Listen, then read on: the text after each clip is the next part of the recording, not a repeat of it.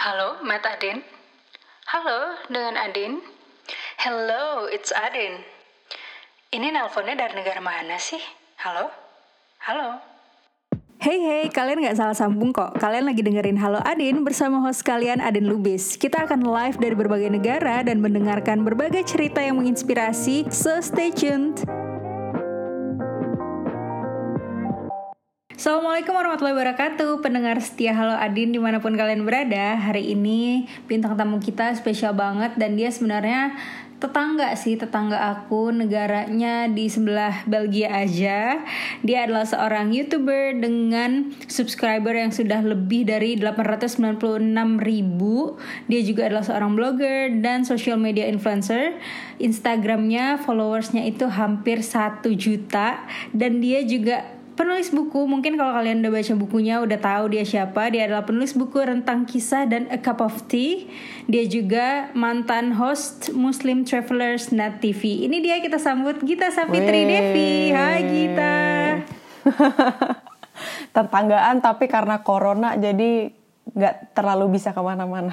Waktu itu ke Berlin, Gitanya udah pindah ke Hamburg. Iya. Gimana sih cara bilang Hamburg? Hamburg. Kalau orang sini ngomongnya Hambuy.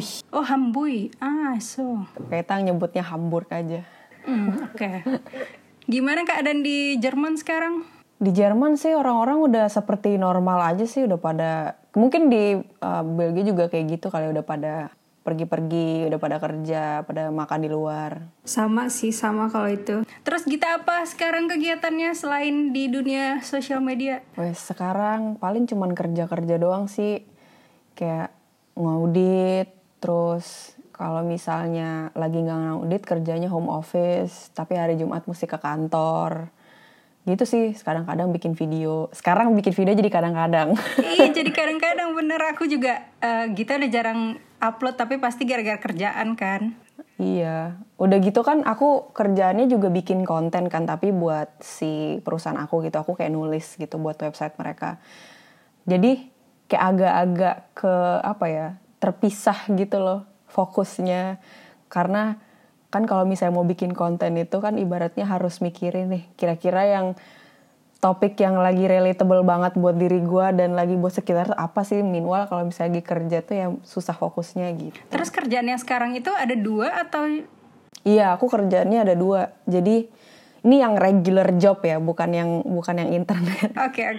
Iya, yang job beneran. Yang beneran, yang kayak manusia normal gitu. Pertama itu aku ngaudit buat perusahaan-perusahaan Eropa yang pingin punya sertifikasi halal. Jadi aku kerjaannya itu ke perusahaan mereka, terus ngelihat gimana pabriknya, manufacturing prosesnya, terus aku ngecekin dokumen assessment-nya gitulah pokoknya. Terus perusahaan itu macam-macam, dari perusahaan makanan, kimia, terus personal care product, entah dia supplier gitu, misalnya buat kosmetik industri atau buat apa segala macam, wax segala macam. Terus yang selanjutnya itu aku jadi kosmetik chemist gitu, Din. Jadi aku ngeformulasiin kosmetik, jadi buat kayak startup atau influencer yang dia nggak punya R&D lab sendiri gitu kan. Bukan kayak Nivea atau Unilever atau Wardah, dia punya apa sih, dia tuh PTI gitu kan, Paragon. Nah ini bisa ke kita, terus nanti kita yang formulasiin gitu. Kirain kita mau memulai bisnis kosmetik gara-gara sering bikin kan, soalnya belakangan sering bikin kayak lip balm, micellar water gitu-gitu. Jadi kirain jangan-jangan nih ada project ke depan. Itu tuh gara-gara aku kan mesti bikin video buat Instagram account-nya perusahaan aku. Terus jadi aku mesti ngeformulate sesuatu kan, jadinya sebulan sekali. Nah makanya aku collab gitulah, aku bikin gitu. Jadi ini gimana cara mengcombine 2 kerjaan? So far so good sih, entah kenapa. Mungkin karena di Eropa mungkin apa ya, waktu tuh lebih efisien gak sih berasanya kan. Jadi kita bisa melakukan banyak hal gitu, satu waktu. Jadi bisa-bisa aja, jadi misalnya aku kan kerjanya kalau yang jadi kosmetik chemist itu 20 jam per minggu.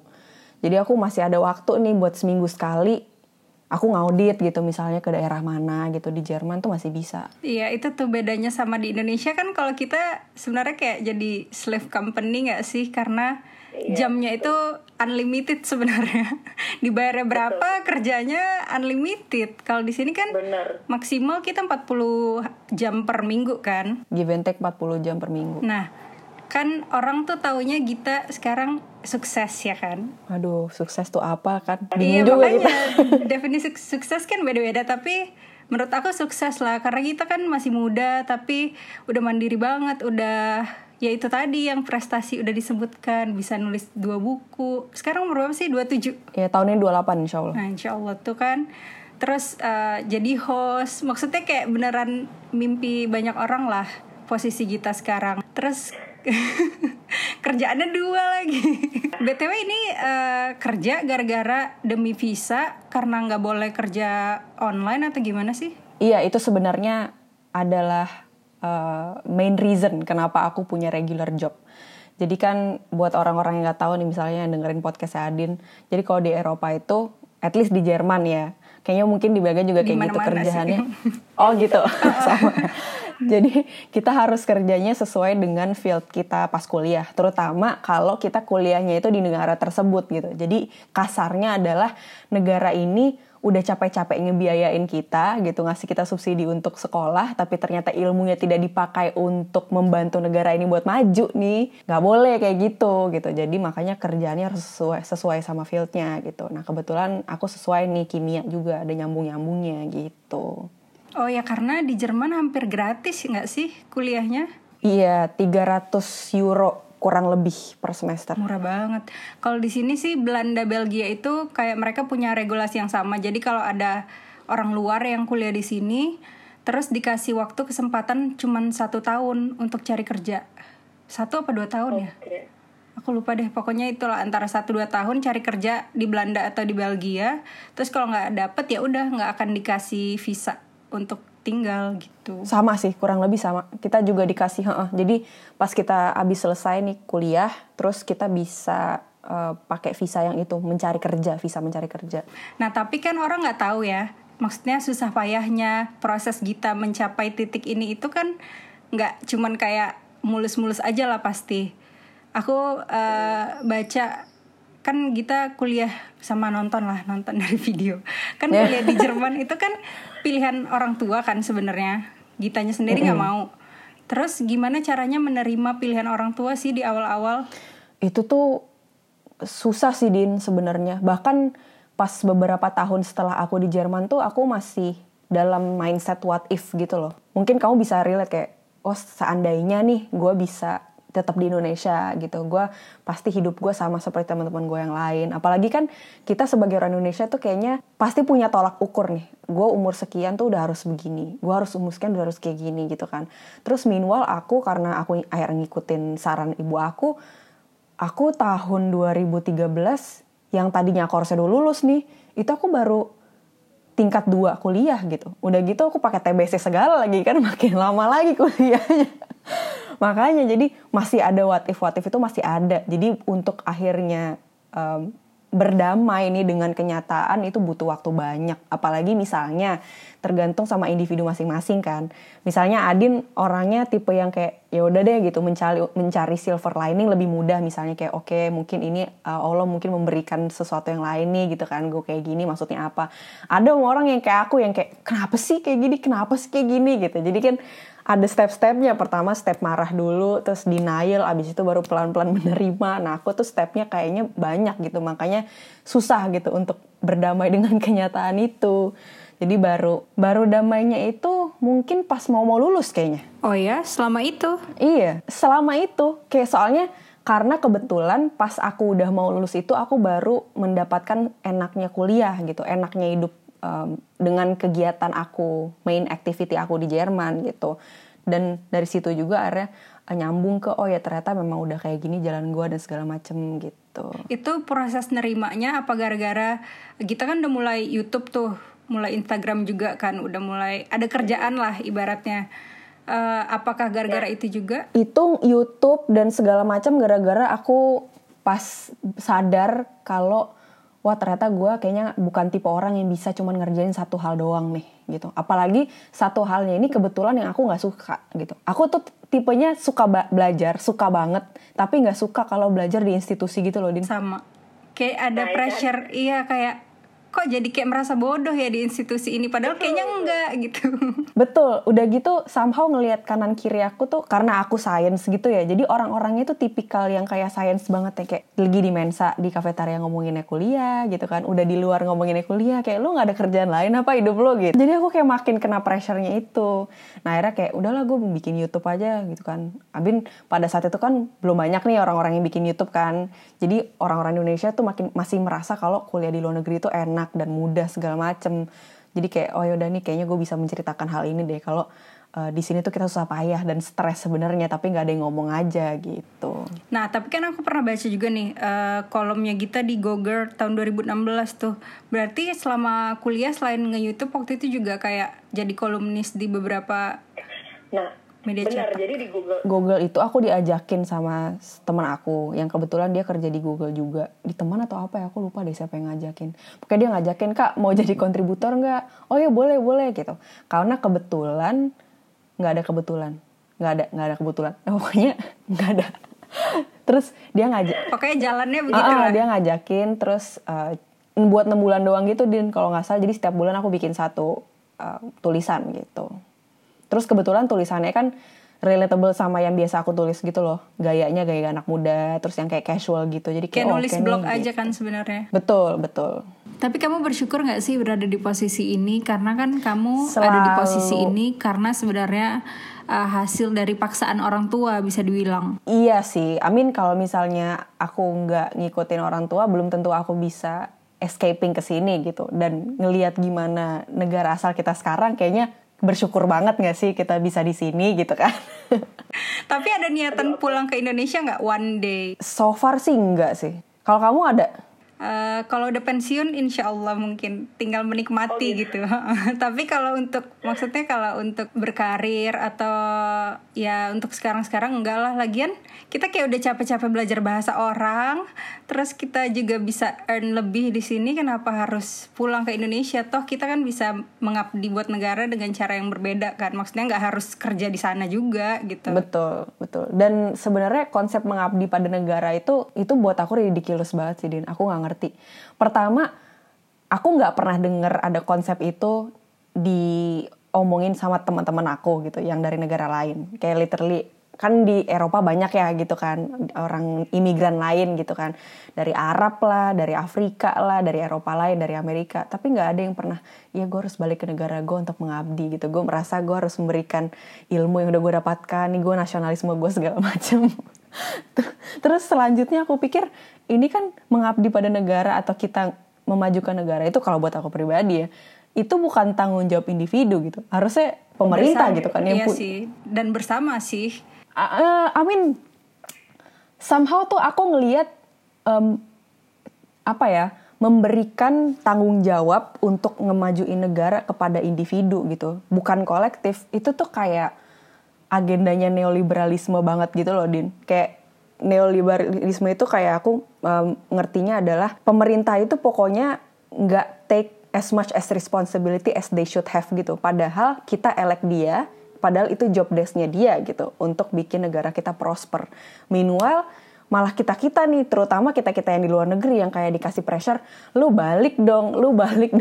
Terus Amin nih pas kita balik, sistemnya aja udah buruk gitu. Gimana kita orang-orang individu ini bisa mengubah sistem, kan nggak bisa sebenarnya gitu. Malah kita yang dari luar sebenarnya bakal lebih sulit diterima sih di Indonesia, karena orang mikirnya, kayak udah kebarat-baratan cara pikirnya, pasti akan digituin, kita akan malah merasa asing di negara sendiri nggak sih? Itu satu. Kedua, misalnya kita bisa berkembang itu kayak kamu di Belgia gitu, aku di Jerman, karena negara ini dan sistem negara ini allowing us to prosper gitu, dan untuk developing diri. Meanwhile kalau kita di Indonesia atau di negara-negara yang negara ketiga belum tentu gitu, karena kayak ibaratnya gini deh gampangnya, aku mau ke satu titik lain, ke titik yang selanjutnya di Jakarta nih, aku tinggal di Jakarta, aku mesti nyetir atau enggak aku mesti nyari angkot gitu, sedangkan rumah aku nggak ada yang angkotnya berhenti, aku mesti kayak jalan, tapi jalan itu ntar disutuin abang-abang, kayak susah banget deh, mau ke tempat B aja susah gitu kan. Meanwhile di sini kita nggak butuh siapa-siapa, kita tinggal pakai karcis kita, bus atau tren atau tram segala macam, kita bisa gampang ke tempat satu lagi, itu mobility gampang banget gitu. Itu gampangnya aja gitu, apalagi buat hal-hal lain, menurut aku sih kayak gitu. Oke, kita balik lagi ngomongin soal soal karya. Kita kan bentar lagi ini ya, film yang diangkat dari buku rentang kisah tayang. Iya. Itu kapan tayangnya jadinya? Belum tahu sih, gara-gara corona ini kayak it's very uncertain gitu. Jadi masih mesti ngomong sama Pemdanya, terus mesti ngomong pemerintah juga, terus mesti ngomong sama orang bioskopnya juga gitu. Oke. Buku yang pertama sama yang kedua bedanya apa? Kalau buku pertama itu lebih ke dari aku SMA bisa dibilang sampai ke aku umur 25-an. Di saat aku kayak gak tahu mau ngapain. Kayak aku tuh tipe-tipe orang yang kayak kamu gitu lah. Cuman dengerin omongan orang tua doang, orang tua ngomong apa ngikut gitu. Mungkin bedanya kamu agak lebih ikhlas, aku gak ikhlas gitu kan. Terus akhirnya pas kesini kayak jadi kesempatan aku belajar tentang diri aku sendiri. Yang Marta sebenarnya ironik gitu kan. Kok bisa lu tapi lu ada dalam diri lu tapi lu gak ngerti tentang diri lu gitu kan. Sebenarnya gitu kalau misalnya tentang kisah. Nah yang selanjutnya ini lebih ke aku ngumpulin cerita-cerita yang aku temuin pas aku ke tempat-tempat yang berbeda gitu deh. Nah kan kita pertama kali ketemu itu buat Muslim Travelers kan. Itu tahun 2017 ya? Kayaknya iya. Nah, udah lama.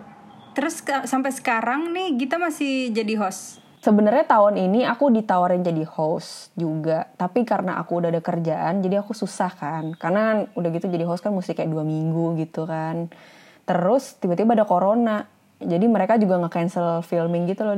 Kayak Kak Ciki juga baru nyampe udah harus pulang lagi apa gimana gitu. Terus ada teman aku si Lia, dia yang tadinya mesti ke Myanmar tapi gara-gara ada corona jadi mesti ke Perancis. Taunya ke Perancis gak jadi juga gitu. Tapi bisa dibilang berarti 2 tahun berturut-turut kan jadi host. Itu apa pelajaran bisa diambil selama keliling dunia terus ketemu sama muslim dari berbagai negara? Kalau untuk dari segi muslimnya itu adalah, kan kalau di Indonesia itu bisa dibilang muslimnya homogen ya. Walaupun ada perbedaan-perbedaan gitu kayak apalah terus NU segala macam. Tapi kurang lebih homogen. Cuma pas aku keluar, aku ngeliat tuh muslim itu memiliki cara untuk worshiping Tuhannya beda-beda. Bahkan dari segi ritual gitu. Kayak sholat ntar ada perintilannya beda lah gitu. Atau tiba-tiba ntar ada sholat pakai celana lah gitu kan. Kan kita sebagai orang yang Syafi'i terus dari Indonesia gitu kan. Kita gak terbiasa kan kalau misalnya sholat tuh pakai baju biasa gitu. Kita pakai mukena gitu kan. Hal-hal seperti itu yang akhirnya ngebikin aku, oh ternyata there's so many ways to practice Islam gitu, dan gak masalah as long as itu tidak menyalahkan Quran dan hadis gitu. Dan aku jadi lebih jadi lebih ngelihat itu bukan dari kayak bukan ahlak sih, fikih-fikihannya atau yang perintah-perintahan kayak gitu, tapi lebih ngelihat dia sebagai muslim yang menjadi orang yang baik, terus beyond that gitu, beyond their religion gitulah intinya. Padahal praktisnya itu kan masuk fikih juga dan gak ada yang salah, cuman gara-gara di Indonesia itu perkara misalnya kayak mukena itu kan, itu bukan bagian dari fikih sih sebenarnya, karena kan itu cuman pakaiannya, cuman budaya sih, karena kan kita sudah menganut agama Islam jadi ke budaya Indonesia. Soalnya misalnya nih di Indonesia pakai baju koko tuh normal ya cowok, tapi coba deh kalau ke Arab pakai kayak gitu kan, atau kayak baju batik, betul, pasti dianggap kayak cewek, kayak betul, terlalu feminin, karena bunga-bunga ya, pakai baju koko kan. Iya bener. Makanya sih sama aku juga dulu pertama kali pas umroh aja tuh kan ngeliat semua orang kan ada dari berbagai negara, kalau orang ada ritual yang beda kayak ih salah tuh dia sesat, kayak iya, bener, kayak iya, gitu bener. Langsung mikirnya gitu, apalagi dulu masih muda kan. Pas pindah ke sini pun sebenarnya tahu kan ada mazhab yang beda, cuman karena kita nggak pernah ngelihat jadi kayak hanya cerita-cerita gitu. Sama kayak misalnya kita ngomongin orang Yahudi, kayak di Quran Allah banyak mention Yahudi tapi nggak kepikiran orang Yahudi itu kayak apa. Nah di Antwerp ngelihat pertama kali lah, oke gini orang Yahudi, malah jadi kayak oh kok aku ngelihat mereka aneh. Maksudnya gini, kayak aku jadi paham juga kalau misalnya non muslim ngelihat kita aneh. Nah malah kita kan yang kalau mereka ngelihat dari media yang buruk-buruknya doang kan, kalau Yahudi ya sama sih, maksudnya yang negatif tapi kan itu di Quran gitu. Kalau di media kan nggak pernah kedengeran. di Jerman sendiri gimana sih praktis Islam? Susah nggak sih? Nggak sih, sama aja sih kayak misalnya di Belgia. Kalau di Perancis mungkin agak lebih Islamofobik kali ya, soalnya kayak cadar kan nggak boleh. Oh ya? Karena memang Belgia kan kayak menganut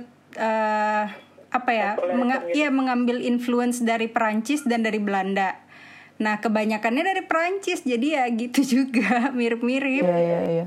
Aku soalnya nggak paham sama yang sekularisme yang dianut sama Perancis tuh, menurut aku agak oksimoron gitu, karena kan dia bilang lu sekuler, meaning sekuler itu kan lu punya kebebasan gitu kan sebenarnya, cuman mereka mengatur gitu, lu nggak boleh pakai cadar, lu nggak boleh pakai kerudung, terus kalau misalnya lu pakai kerudung lu nggak boleh kerja di suatu institusi apa gitu kan. Soalnya ada temen aku orang Indonesia dan dia di Paris, dia susah banget buat nyari tempat internship gitu loh, jadi dia harus internshipnya di Indonesia gitu hanya karena kerudungnya dia, literally. Itu aku makanya nggak ngerti kayak gitu. Aku lebih suka di Jerman sih. Sebenarnya di Jerman itu dia sekuler, tapi partai terbesar itu sebenarnya partai Kristen gitu lah, kayak partai Merkel tuh Kristen. Tapi mereka cukup cukup memberikan kita kebebasan, walaupun bebasnya itu nggak kayak di Indonesia udah pasti kan. Cuma kebebasannya cukup lah buat kita buat nyaman dalam beribadah gitu. Berarti juga kerjaan sekarang ya, di luar halal auditor ya, karena itu udah pasti sama sesama muslim lah, banyak pasti kolega yang muslim. Nah kalau yang di kemis ini, yang di kosmetik kemis, malah aku di hire karena aku kerja di halal. Oh ya? Iya, jadi tuh kalau misalnya di sini Din, kayak misalnya di food, terus di food and beverages, terus di personal care industry, pokoknya industri-industri kayak gitu, mereka itu kan kalau in terms of kayak quality managing gitu, quality control, mereka punya beberapa sertifikasi kan. Nah, salah satu sertifikasi yang sekarang lagi in banget nih, harus banget supaya dia bisa reaching high, wider target, itu adalah halal dan kosher. Jadi ya udah, aku di hire karena mereka juga kayak, oh ya, gue juga pingin memberikan Muslim customers. Exactly gitu. Kalau misalnya ada orang yang mau requesting punya halal kosmetik, at least ada satu orang yang ngerti soal halal. Keren ya. Kalau di Belgia tuh saking mereka rada-rada kayak Perancis, di supermarket aja dibikin kayak ada stallnya kosher tapi halal enggak. Dan apalagi kalau di Antwerp memang terkenalnya ini tuh sebenarnya kan kota berlian kan, tapi juga kayak sebenarnya bisa dibilang kota orang Yahudi, karena ya memang pengusaha si berlian ini kan orang Yahudi. Jadi kayak sinagog di sini tuh boleh segede-gedenya, tapi kalau masjid nggak ada satupun di Antwerp yang ada kubahnya. Tapi kalau di kota lain ada sih. Jadi di sini emang tingkat rasismenya cukup tinggi, cuman nggak ditunjukin. Asumsi aku, Din, kenapa ibaratnya orang Yahudi itu sekarang lebih diterima, karena di zaman World War II itu mereka bener-bener jadi orang yang keopres bener-bener gitu, gara-gara Nazi kan. Menurut aku gitu, makanya kayak antisemitism is a big no-no. Padahal sebenarnya kalau mau ngomongin tentang oppression dan discrimination, zaman sekarang di modern day orang Islam juga kena gitu kan. Benar, sebenernya. Jadi kayak pastilah gak adil kita ngelihatnya. Cuman juga kalau dipikir-pikir kan kayak di Antwerp ini emang orang Yahudinya tuh yang banyak kaya atau yang banyak berkontribusi lah ke kota Antwerp. Sedangkan yang muslimnya tuh banyak yang anak mudanya juga kayak cuma manfaatin uang dari pemerintah. Misalnya mereka lagi jobless nih, kadang-kadang suka banyak yang jadi misuse keuntungan ini tuh. Mereka malah ngambil duitnya supaya buat jalan-jalan. Karena kan muslim di sini ya kayak muslim orang Indonesia kan. Maksudnya kalau belum nikah ya nggak keluar dari rumah. Jadi mereka dapat uang dari yang kerjaan dulu-dulu bisa dipakai buat happy-happy gitu kan. Terus kalau misalnya dipecat atau misalnya lagi nggak ada kerjaan ya tinggal minta uang dari pemerintah aja gitu. Dan itu padahal sih yang disayangkan. Jadi negatif juga image kita kan. Exactly, tapi sebenarnya padahal seharusnya sebagai pemerintah, authority, mereka bisa misahin nih antara orang agama tertentu sama individu gitu sebenarnya, ya nggak sih? Karena mereka kalau kayak gitu jatuhnya mereka terperangkap di dalam stereotip gitu. Dan sebagai authority harusnya nggak kayak gitu. Oke, balik lagi. Gita, ada project apa ke depan? Project tuh apa ya? Belum ada sih. Nulis buku mungkin? Nulis buku belum sih. Aku aja harusnya tuh nulis 1 chapter gitu buat e-book kan sebenarnya, untuk membedakan antara yang e-book version sama yang fisik. Tapi sampai sekarang belum ke terrealisasikan sama sekali. Tapi awalnya nulis buku yang pertama tuh gimana sih? Ditawarin sama Gagas Media? Ditawarin, terus aku udah tahu. Awalnya tuh editor aku itu nyuruh aku untuk nulis yang islami-islami gitu kan. Kayaknya gara-gara aku tuh quote on quote hijrah atau apalah bahasa zaman sekarang. Jadi dia berasumsi kalau aku tuh yang figur-figur seperti itulah, hijaber-hijaber yang sering agama-agama. Terus kau bilang, jangan, gue tidak seperti yang lu pikirkan. Jadi mendingan gue tulis apa yang mau gue tulis tapi value-nya masih sama kok, universal kok gitu. Oke, gitu. Tapi kita emang pakai kerudung setelah di Jerman kan? Iya, setelah di Jerman. Tahun 2015. Itu gimana ceritanya bisa? Kan orang tuh selalu mikirnya pasti ya kalau kita makin ke barat-baratan ibaratnya bajunya gitu, makin minim gitu. Iya. Sebenarnya salah sih orang-orang yang berpikir seperti, berasumsi seperti itu. Mungkin lebih tepatnya gini, kalau misalnya kita di luar, kamu tuh bebas mau jadi apa aja gitu. Kayak kamu mau jadi terbuka pakaiannya terserah, mau lagi jadi tutup pakaiannya juga terserah gitu. Karena at the end of the day yang namanya pakaian, terus pemikiran segala macam, ya itu privasi gitu kan, dan kamu punya kemerdekaan gitu, punya hak untuk memilih seperti itu gitu sebenarnya gitu. Kalau aku pribadi gara-gara awalnya karena ikut liko. Aku awalnya bisa ikut liko pun gara-gara aku tuh penasaran gitu sama orang-orang, teman-teman aku yang daripada kuliah, mereka tuh lebih sering di masjid. Aku kayak, lu udah di Jerman capek-capek, lu kenapa ke masjid gitu? Lu mestinya kuliah gitu kan, atau enggak lu balancein lah gitu. Nah kan itu dia, soalnya kan orang-orang suka mikir kalau kita ke, ibaratnya gini deh, singa keluar dari kandang gitu, langsung jadi kayak buas dan gak karu-karuan. Betul, nah pada saat itu aku mikir, lu maksudnya, ya gue tahu sih masjid penting gitu kan, lu pingin dapat pahala segala macam. Tapi Amin, lu mesti kuliah cuy gitu kan, lu kayak capek-capek, ntar kalau pulang abis gimana gitu kan, mak lu udah duit abis banyak banget. Terus teman aku tuh bilang, kalau misalnya bukan kita Git, yang bakal bikin masjid ini tetap jalan siapa gitu. Terus kayak iya sih benar juga gitu kan. Terus ya udah akhirnya aku coba ikut liko, penasaran kan, aku pingin tahu isinya apa sih, apa yang diajarin. Oh ternyata yang diajarin ya biasa aja, isi Quran aja gitu kan sebenarnya. Terus malah membantu aku untuk dapat deeper understanding tentang agamaku sendiri. Nah akhirnya aku udah pelan-pelan gitu, terus makin lama aku makin merasa, oh kayaknya hijab ini bisa gue jadikan sebagai medium buat gue untuk lebih dekat dengan Tuhan gitu. Jadi bukan berarti aku jadi lebih dekat sama Tuhan dengan aku menutup aurat, tapi lebih ke aku merasa kayak apa ya? Pertama ingin mendekatkan diri lewat hijab, dan juga karena aku juga merasa ada kebebasan untuk membuka, kenapa tidak menutup juga gitu. Jadi kayak biar sama gitu loh. Hidayah tuh kan macam-macam ya, ada yang serem-serem ceritanya, maksudnya dari mimpi lah, terus dia kayak takut mati segala macam. Kalau kamu sendiri cuman ya udahlah, ini memang medium bisa mendekatkan diri sama Allah dan udah tahu ini wajib, ya udah pakai aja gitu. Betul.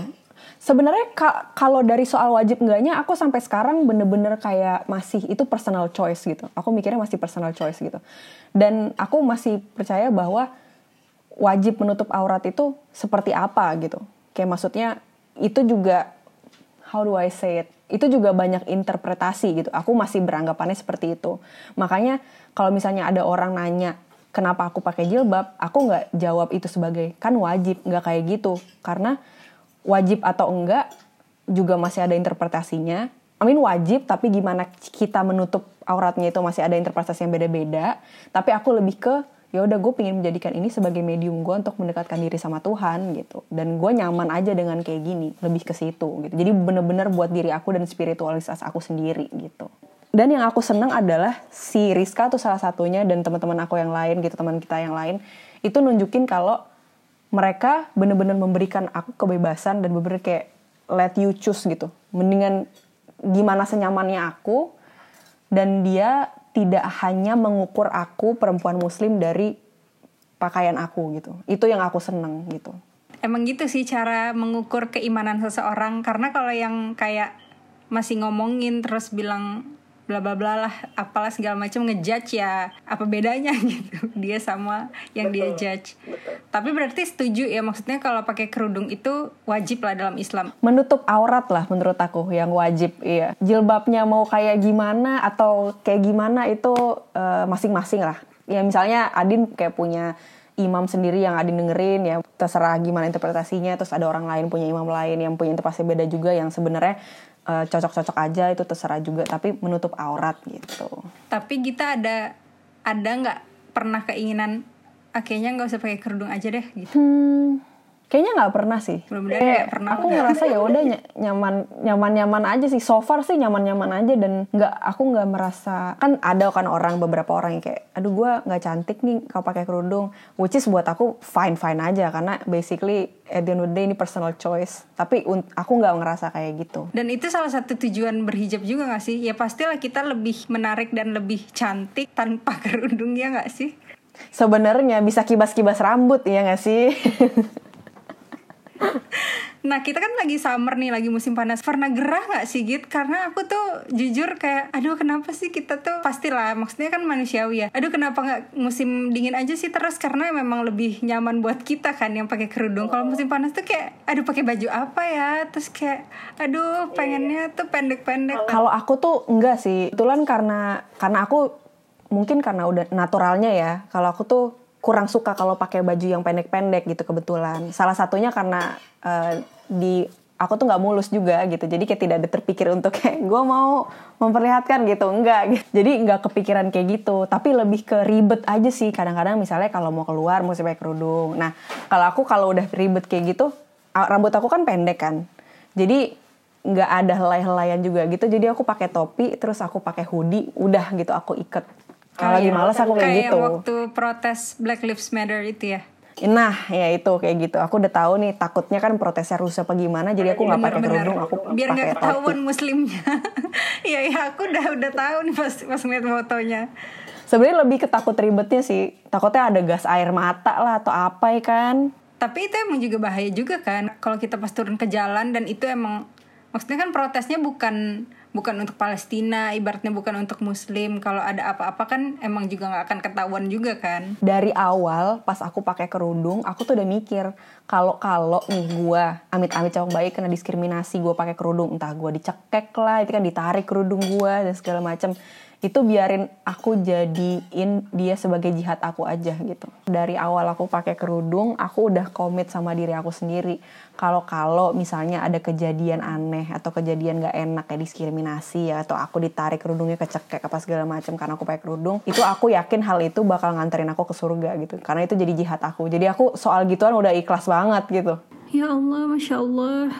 Iya, tapi hebat lo punya pemikiran kayak gitu. Aku tuh sama punya, maksudnya pernah punya ketakutan. Itu pasti yang terbesar lah, kita sampai ditarik kerudungnya kan. Which is mudah-mudahan gak pernah terjadi lah. Tapi aku belum sampai ke kayak Gita gitu. Oh ikhlas lah, ini mudah-mudahan jadi jihad. Aku tuh selalu takut kayak, aduh aku gak mau mati gara-gara kalau ada orang jahat. Masih takut, serius. Malah kalau kayak sholat gak apa-apa juga sih. Iya sih, tapi kan tapi pengen punya perasaan kayak Gita gitu, kayak ya udah positif aja lah, itu kan udah di luar kendali kita kan pastinya. Cuman aku tuh kalau misalnya kayak sholat di tempat umum, kalau nggak ada yang jagain tuh aku masih takut sampai sekarang. Oh oke. Bahkan kalau sholat duduk gitu? Oh kalau duduk enggak, karena kan mereka nggak tahu ya, maksudnya ya ini orang ngapain sih, aneh banget, paling gitu doang kan. Cuman kalau kita berdiri kan itu fix. Meskipun aku kayak pernah kan di museum dijagain temanku cuman kayak di depan loker gitu. Orang yang ngelihat malah jadi segan, malah dia jadi kayak pindah ke lorong yang lain. Cuman entah kenapa masih ada ketakutan itu. Itu gimana gitu cara dapetin? Aku nggak tahu sih ya. Kayaknya aku juga nggak ngerti deh kenapa.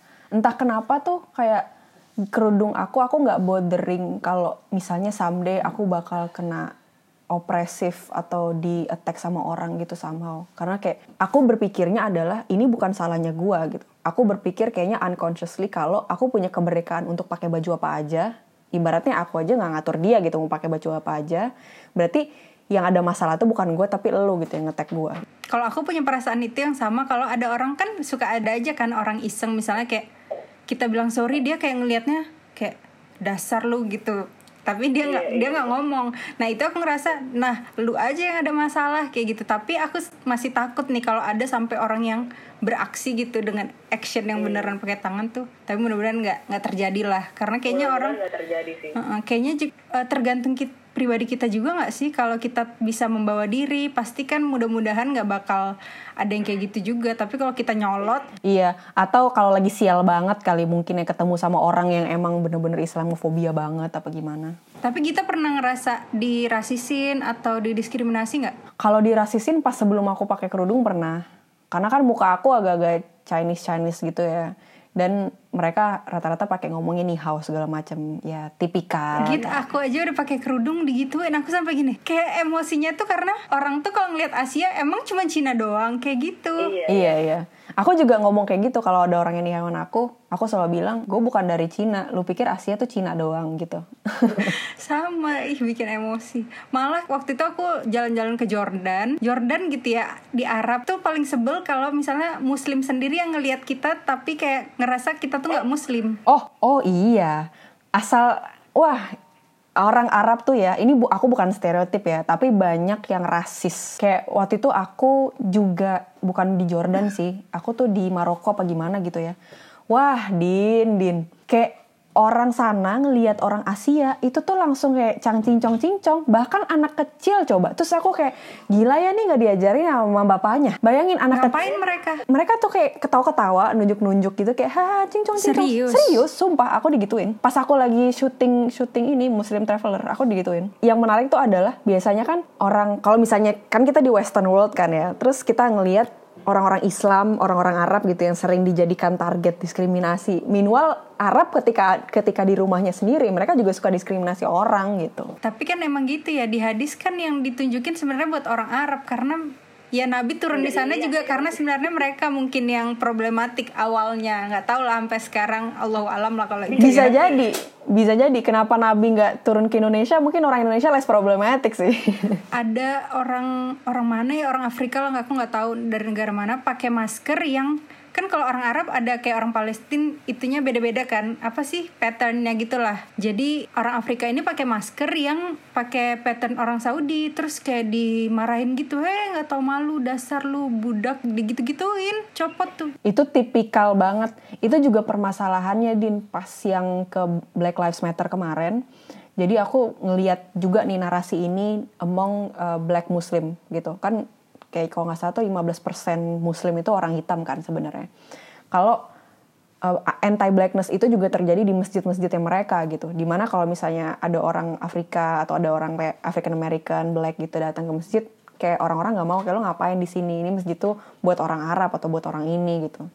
Sebenarnya itu pun terjadi gitu. Di kita juga kan orang Indonesia, kita kan entah siapa yang ngajarin, nggak tahu lah ya. Mungkin zaman kolonial juga kali ya, orang Belanda yang putih itu yang dianggap bangsawan.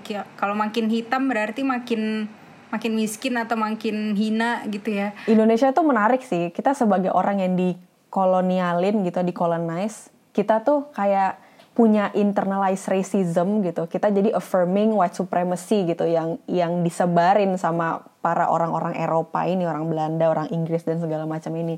Akhirnya kita juga oppressing orang-orang yang harusnya itu kita rangkul gitu. Padahal kita tuh sama-sama korban gitu kan. Korban dari white supremacy. Tapi entah kenapa kita malah attacking each other gitu. Seru banget ya. Sangat menarik pembahasan kita. Berbagai topik udah kita bahas. Dan bisa berlanjut sih ini. Tapi aku rasa kita akan mengakhiri podcast ini di sini.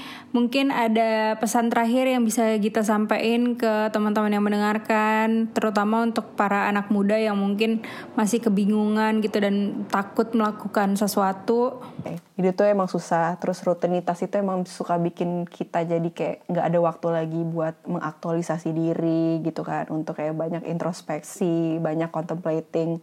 Cuma kalau misalnya kita bisa lebih jadi orang yang peka dan jadi orang yang lebih observatif, itu akan membawa kita lebih jauh lagi dalam hidup gitu. Nggak hanya kita bisa mengembangkan diri kita gitu, kita jadi lebih self-aware, tapi kita juga jadi lebih peka sama isu-isu lain, jadi kita bisa jadi orang yang lebih peduli sama orang lain, lebih mudah berempati, dan orang-orang kayak kita itu bisa bergerak buat perubahan gitu, malah, karena kita bukan orang yang ignoran gitu, karena hal-hal yang buruk, kayak hal-hal kayak, lanjut lagi ke ngomongin kita tadi, kayak oppression, discrimination, pokoknya segala macam hal yang negatif, itu dimulai karena banyak orang yang menormalisasi itu dan not really saying anything dan menganggap itu buruk. Jadi kita harus aktif. Intinya harus kepo in a positive way ya. Maksudnya harus mau cari tahu, jangan nerima-nerima aja gitu ya. Maksudnya harus mau belajar terus, jangan kayak kita nerima, oh kata orang tua kayak gini, oh langsung kayak percaya gitu ibaratnya. Even kayak beragama pun kita belajar agama kan jangan percaya aja apa kata ustadz. Maksudnya mereka memang yang dituakan, mereka ulama. Tapi kalau kita nggak nyari sendiri kan ujung-ujungnya mereka juga manusia ya kan. Itu dia. Kan pertanggungjawabannya juga nanti per individu, mana bisa kita kayak nunjuk-nunjuk orang, lo yang bilang kata ustadz saya begitu gitu. Jadi tolong yang dihukum ustadz saya aja gitu. Kan kacau ya kayak gitu. Ya udah sih itu aja paling. Senang banget ya kita bisa berbagi cerita dan pengalaman bareng sama Gita. Semoga podcast ini bermanfaat. Ambil yang baiknya, tinggalkan yang buruknya. Kami hanyalah manusia biasa. Kalau ada kesalahan itu pasti datangnya dari aku sebagai penyelenggara podcast ini. Dan yang baik-baik pasti datangnya dari Allah. Terima kasih sudah mendengarkan podcast ini. Bye-bye.